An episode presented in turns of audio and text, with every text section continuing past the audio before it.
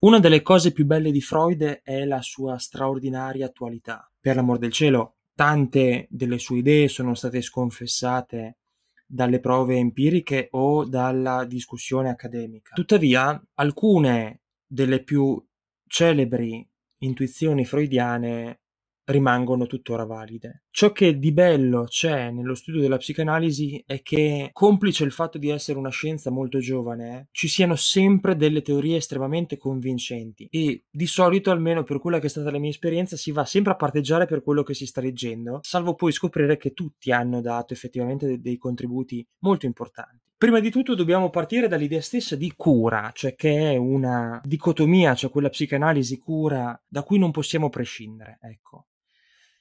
Che cos'è la cura? Beh, la cura ha un duplice significato. Da un lato significa sollecitudine, curare nel senso di essere anche, se vogliamo, apprensivi, essere zelanti nel curare o nel curarci. Dall'altro però vuol dire anche angoscia, affanno, ovvero proprio il meccanismo che sta alla base della cura, ovvero il voler curare per togliere un male, togliere un sintomo. Quindi la psicanalisi può fin dal principio porsi una domanda, come del resto poi aveva fatto con una licenza poetica la psicologia eh, comportamentale, ovvero dire non voglio creare inconvenienti, non voglio creare incomprensioni, vado unicamente sul dato empirico, vado unicamente sulla prova sperimentale, di modo che la mia ricerca, il mio risultato non possa essere in alcun modo sconfessato, non possa essere in alcun modo invalidato. Freud ebbe la possibilità di fare ciò, ma scelse,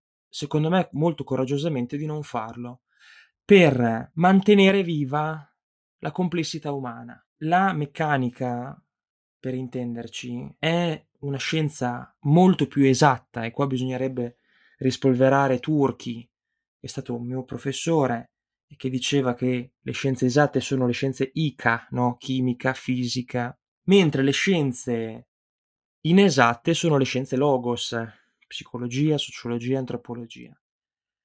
Ovviamente è provocatoria questa, questa frase, volutamente, nel senso che si vuole andare a dimostrare come la scienza logica e dialogica possa andare in realtà ad essere validata non attraverso il numero, che è una costruzione, ricordiamocelo sempre, ma attraverso la logica. Comunque, queste sono trattazioni molto posteriori rispetto a Freud. Freud ebbe già l'intuizione di dire voglio conservare la complessità umana, cosa che appunto dicevamo l'ingegneria non ha bisogno di farlo, perché prendiamo l'ingegneria meccanica, i pistoni, i rotori, gli alberi si muovono in maniera puntiforme potremmo dire, cioè nel senso che soltanto una, due, cinque, dieci variabili vanno a influire sul risultato finale in maniera significativa. In psicologia invece sono talmente tanti che, come abbiamo detto prima,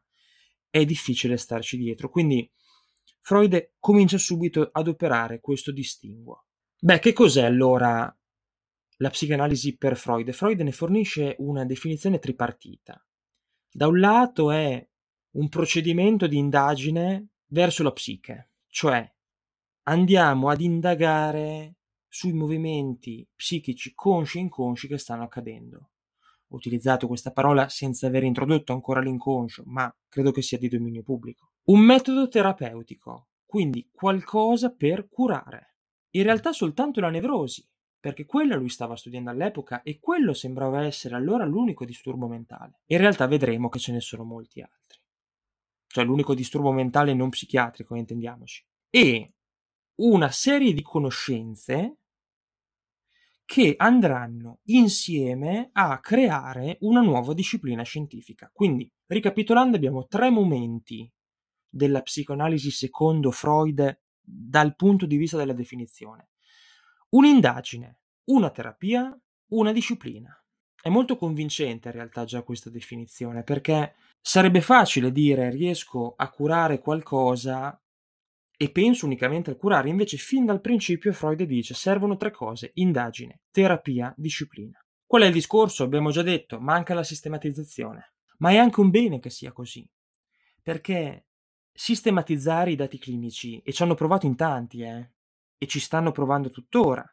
Penso il primo, credo forse che l'abbia fatto in maniera maniacale sia stato lo stesso Bion che aveva introdotto il linguaggio matematico per spiegare le funzioni psichiche. Un nobilissimo tentativo, in parte anche molto riuscito, in parte invece no.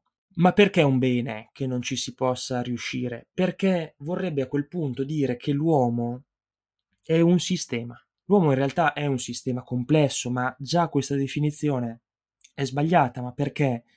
Perché sarebbe sistematizzabile la pratica clinica in una teoria valida, sempre, anzi sempre valida, a due condizioni. Numero uno, niente eventi esterni.